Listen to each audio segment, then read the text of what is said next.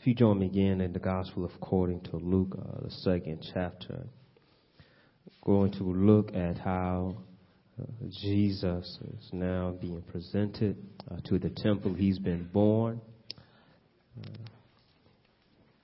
uh, unto Mary and to Joseph. And now they go to uh, the temple. Luke's second chapter, uh, we will pick up looking at verses 21 to 40. I'll be reading from the New Living uh, Translation. Uh, for our reading, I'm only going to lift up a few verses. We will, I will just read verses 21 to 22. I hear pages turning. If you're not there, say, hold on. Amen. Sounds we're there. Amen. Say, let us begin. Eight days later, when the baby was circumcised, he was named Jesus, the name given him by the angel even before he was conceived. Then it was time for their purification offering, as required by the law of Moses after the birth of a child. So his parents took him to Jerusalem to present him to the Lord. The law of the Lord says if a woman's first child is a boy, he must be dedicated to the Lord. So they offered the sacrifice required of the law of the Lord, either a pair of turtle doves or two young pigeons. Praise God for his words. You may be seated. As you take your seat, help me announce the subject matter to your neighbor. Tell him he came to serve. Amen. Help, help me, help me out. Tell your other neighbor. Tell him he came to serve.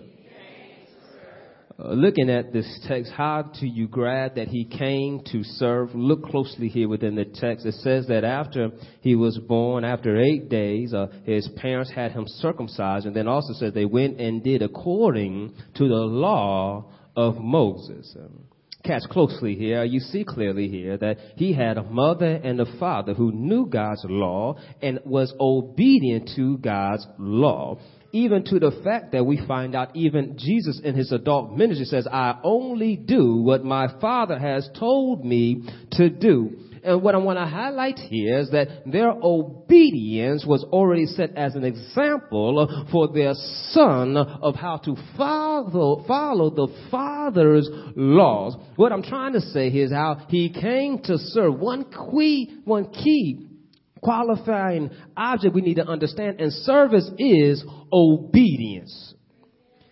Uh, we can't not learn how to serve if we first don't know how to obey. Many people want to buy books on leadership and say, how can you be a great leader? But the problem is that many of them will never be a good leader because they have not learned how to follow in order to follow, you know how to obey. But if you don't know how to obey, then you do not, do not know how to follow, then you won't be as successful as a leader because a leader needs to have good followers, but a leader has to observe and show how to be a good follower. How do we see this in here? It says that Mo, uh, uh, Mary and Joseph followed Moses' law. It says eight days. And so eight days he was born. Uh, he was circumcised according to law, and that's when he received his name, his name that was already given him before he was even conceived. Remember, we talked about that within the text. The angel told you you'll be with child. His name will be Jesus. How's this going to happen? I'm a virgin. Don't worry about it. The angel will overshadow you. You'll be, then you will become pregnant. So even before she was with child, she was told the name of the child. We see it being fulfilled here eight days after his birth, circumcised and properly named. But it does not stop there. It says then some days later, they go in for the purification. Now that's 40 days.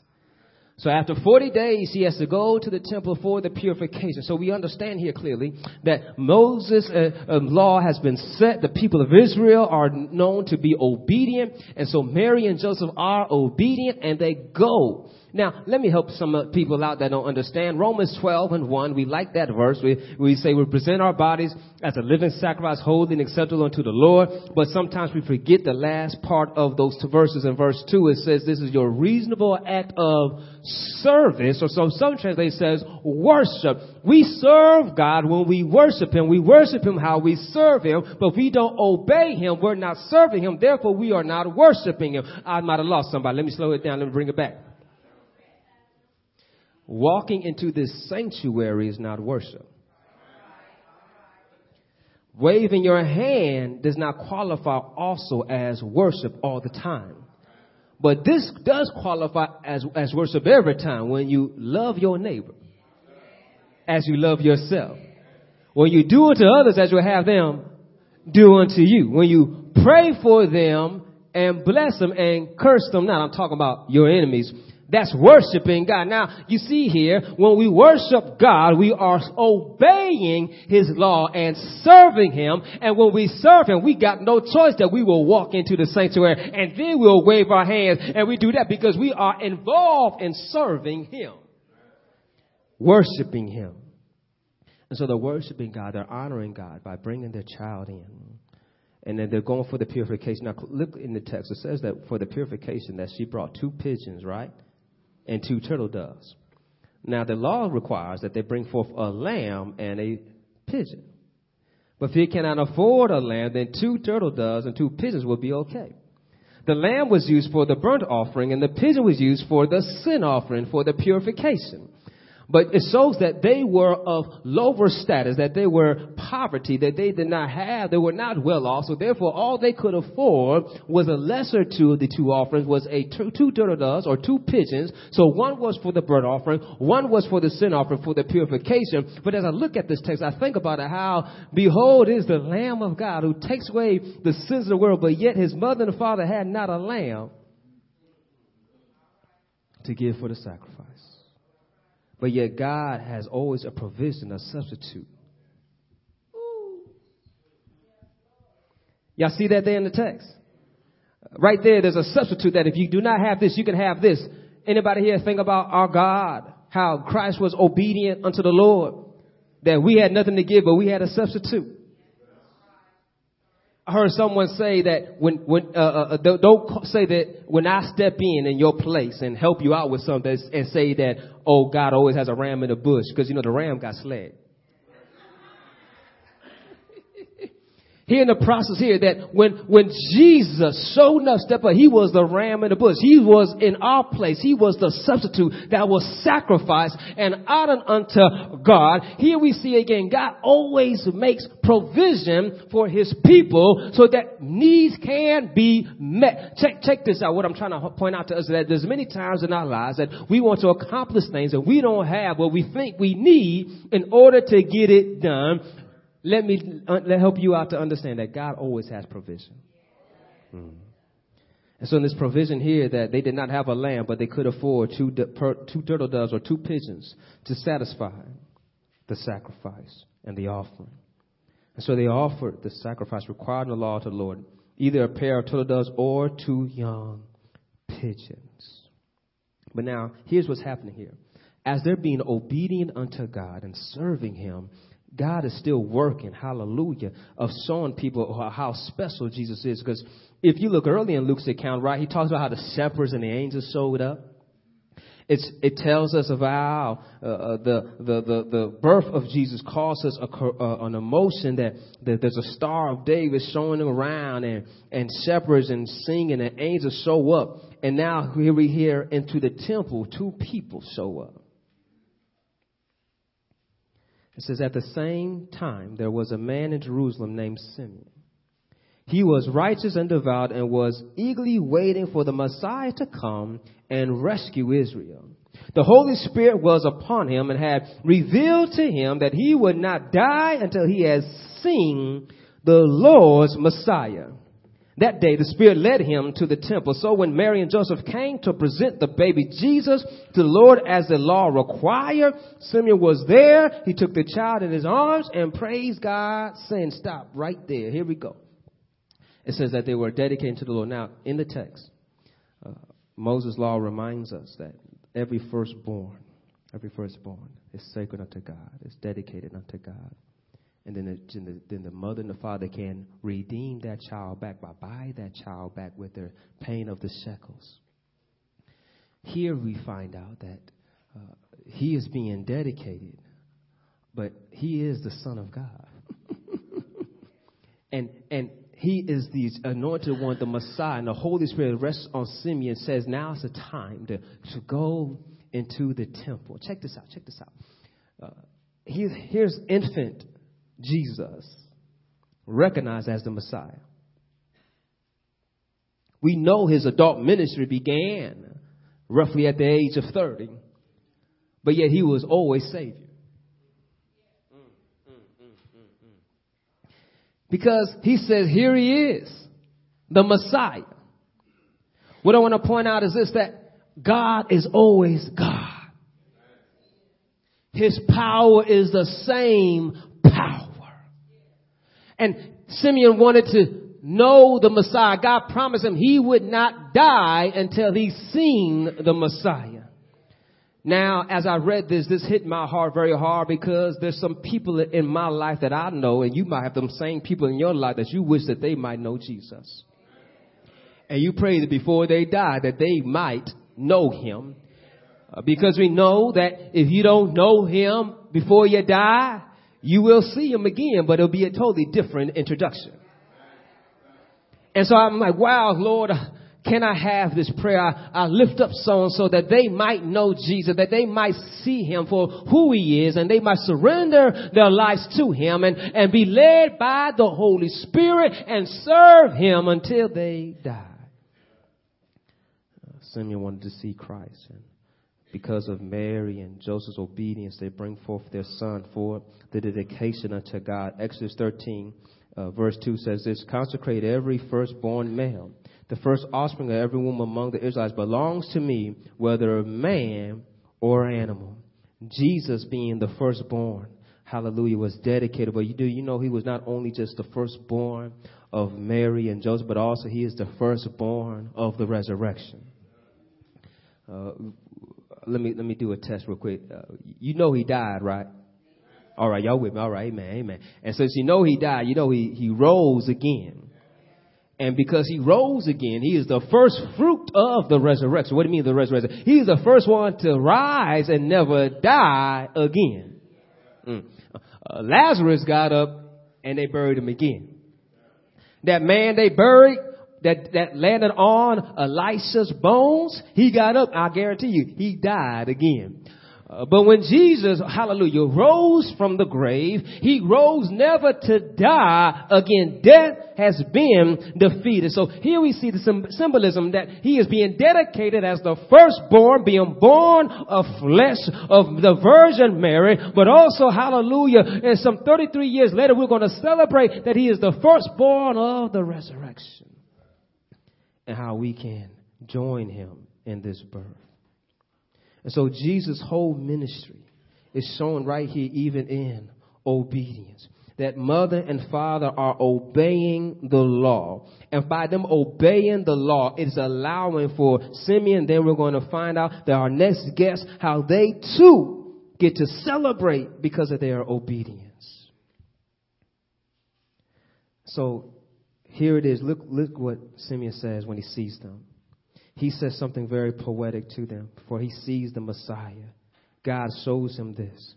And here's what it says that Simeon, verse 20, Simeon was there. He took the child in his arm and, and praised God, saying, Sovereign Lord, now let your servant die in peace as you have promised. I have seen your salvation, which you have prepared for all people, his light to reveal God to the nations and his glory of your people, Israel.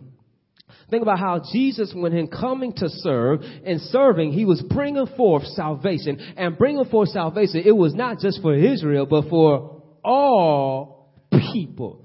Aren't you glad that God involve, involves everybody? and involving everybody, check this out, check this out, that is, is involving a sacrifice because he did not stop there. Then he looks at Mary and Joseph and he tells them this.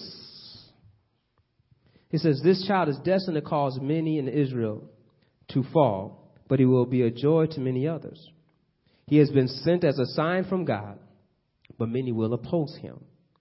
As a result, the deepest thoughts of many hearts will be revealed, and a sword will pierce your very soul. Oh, not only is he coming to serve, and yet he's going to cause some, some, some issues. Uh, many will fall, and many will rise. Many will rejoice and many hearts will be revealed. But yet your heart will be pierced. And how, how we know a Mary's heart was pierced seeing her own son sacrificed on the cross. So you can see that at this young age that this prophet was able to see all the totality of, of our salvation in through the Holy Spirit revealing him and he's seeing Jesus. That he can see that wow, he's going to reveal hearts. He's going to save many. But yet you, Mary, being the chosen vessel, you will have a sword go through your heart. You will suffer pain and discomfort. But yet, look, it does not stop there. We have another guest come in, Anna, a prophet, was there in the temple. She was the daughter of Phanuel, the tribe of Asher, and she was very old. Her husband died when they had been married only seven years. She lived as a widow in the age of 84, and so some suggest that she lived as a widow for 84 years, or possibly she might be 100 years old. But however it is, we know she is old. But the age is not the point. The point is that she was a devout prophet that was found where? In the temple. Mm. What was she doing in the temple? She was fasting and praying. Oh, glory be to God. She was not gossiping and playing. says fasting and praying. There's times that she understood that she was spending her days, and through that, God gave her a revelation that when she saw Jesus, something came over her.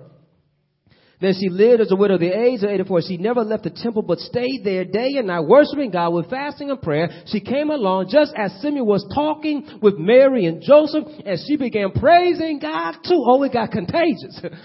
Simeon started praising God. Oh, let me hold the baby. Let me bless God. She said, wait a minute. Let me join in this great celebration too. And said, hey, I'm going to start worshiping God.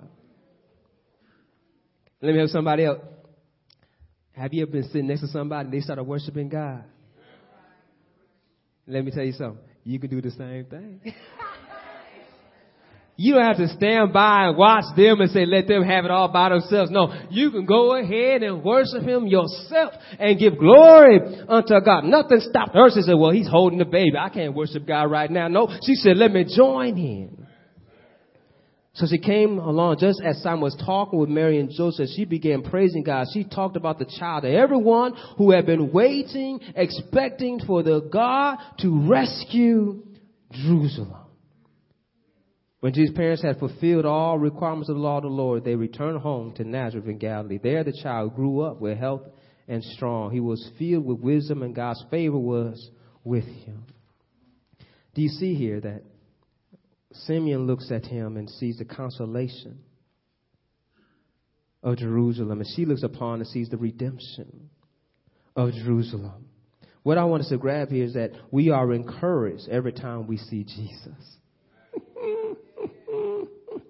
Do you notice how Mary and Joseph being obedient, mm, just being obedient, blessed two people? One could not die until he saw Jesus. the other one was waiting to see his celebration, to see his, uh, uh, see his salvation come forth. What I want to point out is this that in Jesus coming to serve, his service, check this out, his service was not about him, but for us. How can I grab this and put this into my life? Here it is. What makes you great? What makes you great is your service. It's not a title you attained. It's not the degrees you achieved. It's not the earnings you have received. It's your service. Jesus, check this out. Jesus uh, was sitting down at a, at a, at a power dinner. As you know, when you have a power dinner, you know leaders sit down and celebrate. And he's having a power dinner, and he's the most powerful one in that room with all those other powerful leaders. And he got up and became the least. He washed their feet. Washing someone's feet was the lowest, the lowest of lowest of lowest of lowest. You can't get any lower of a slave duty. And he did that. And he got up and says, You call me master, but I served you. We see that this was a totality of him teaching on service that when he was one time walking into Jerusalem, his James and John, the, the, the brothers came up to say, hey, can one have your right, one have your left? He says, not for me to give. If you want to be great, the greatest of these is the least of these. The greatest of these is the servants of all. So if you serve, then you be great. He let them understand that do not act as if in this world, this world makes those who are above, make them special. But he says, I'm not here for the above to make them special, but I came for the poor. I came for the blind. I came for the lame. I came for the weak and preached the gospel unto them. Do you understand how Jesus is pointing out that I came to serve and that's what makes me great. I'm not great because I have the best of everything. No, I came to serve everybody, not to be served. And so we see this model, and mother and father were obeying God and serving God and brought forth their son into the temple. And, and Simeon and Anna are blessed by God that they were able to see, oh glory be to God, the beauty and the totality of God's salvation at that moment and at that time. Check this out. They did not have to see the end story. All they had to see was God. Let me help somebody out. Some of you have been waiting for something to happen in your life and you won't worship God until you see that thing happen. Let me tell you that just because you have not seen it happen, meaning it's not going to happen. Do you understand that God works things out in His time? Salvation was present in baby Jesus and it was fulfilled on the cross. But in the temple, when he was just a few months old, they were still able to worship God because they knew they served an awesome God and knew that salvation was possible. So therefore they worshiped him anyhow. So what does that mean? That means that you may not see what you want to see at the moment at the time, but serve him anyhow. You may not get a pat on your back and may not fully understand what's going on, but serve Him anyhow. You may have some people say some questionable things to you, but don't worry about them. Serve Him anyhow. You will have some naysayers. We have some people come against you, but with God for you, who can be against you? Serve Him anyhow. There's gonna be somebody gonna tell you, you've been defeated, you can't do this, you can't do that, but you can look at them and say, I'm more than a conqueror. Serve him anyhow. You gonna tell somebody, oh, death is coming, you're going to die, but you can say, not death, nor nakedness, nothing can separate me from the love of God. I'm gonna serve him. So Jesus came to serve and servant, check this out. And it closes out that Luke gives us the most we have about him as a child. It says that he grew in grace, in knowledge, and in wisdom. You want to grow in grace, in knowledge, and wisdom? Here's the key serve him.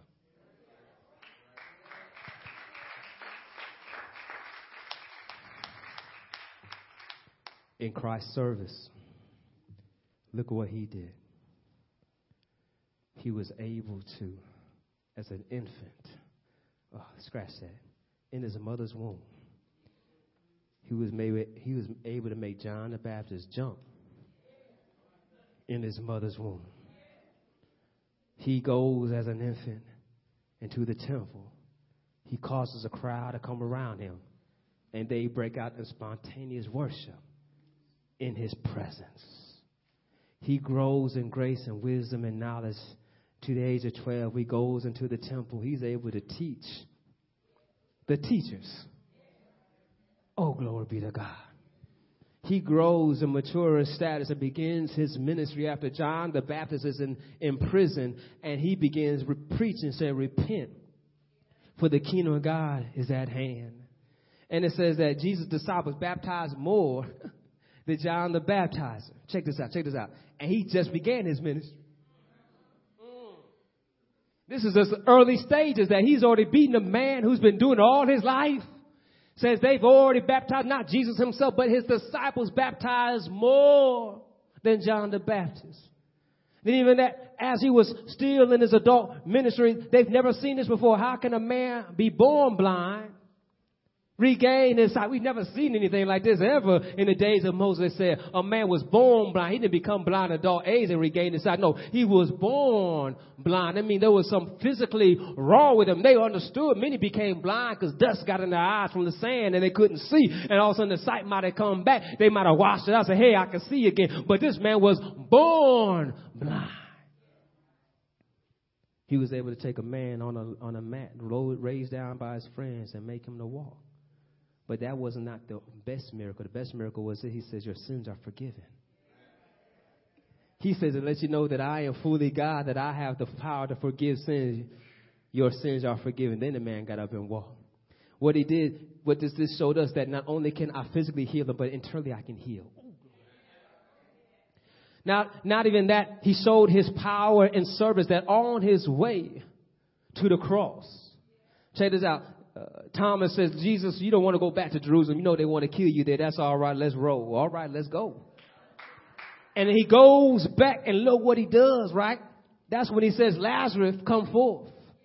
He was in his service, he was able to take a man dead four days and rise from the grave. And at that time, the Pharisees and the Sadducees says, we sure enough got to kill this man. Look how they come after him. There's nothing we can do to stop him. Check this out. They not only wanted to kill Jesus, they wanted to kill Lazarus because he was evidence of Jesus' power. But that didn't stop Jesus. He still was in Jerusalem. Stayed in there. Fellowship with them.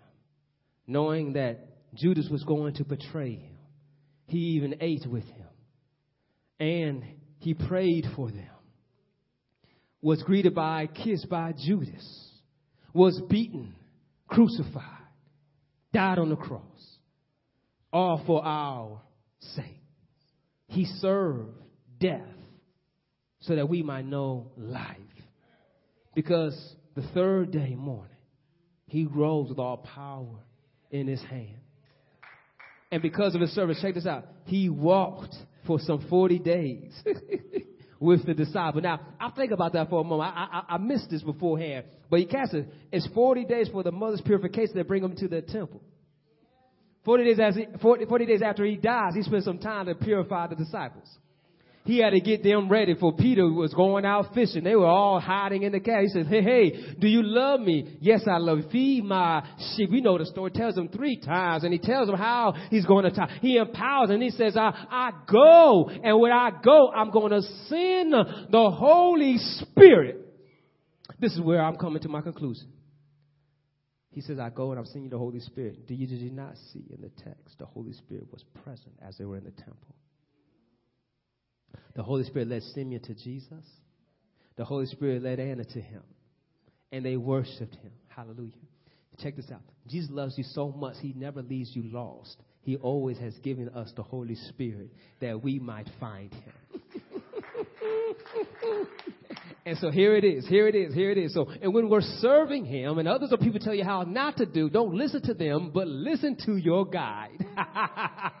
and you have a guide. Has anybody ever been driving and you had your GPS system and somebody called you and the GPS system going at the same time while somebody's trying to talk to you? Anybody had that problem before? You're calling turn left. I'm sorry, I can't hear you over the GPS. So check this out. The directions never stop because it wants to make sure it gets you there even when you have a phone call. Let me help you out, somebody. There's people trying to interrupt you, trying to stop you, but God will never stop giving you the instructions and the directions of where you need to go. And you're not going to get happy. He says, arrive to your destination.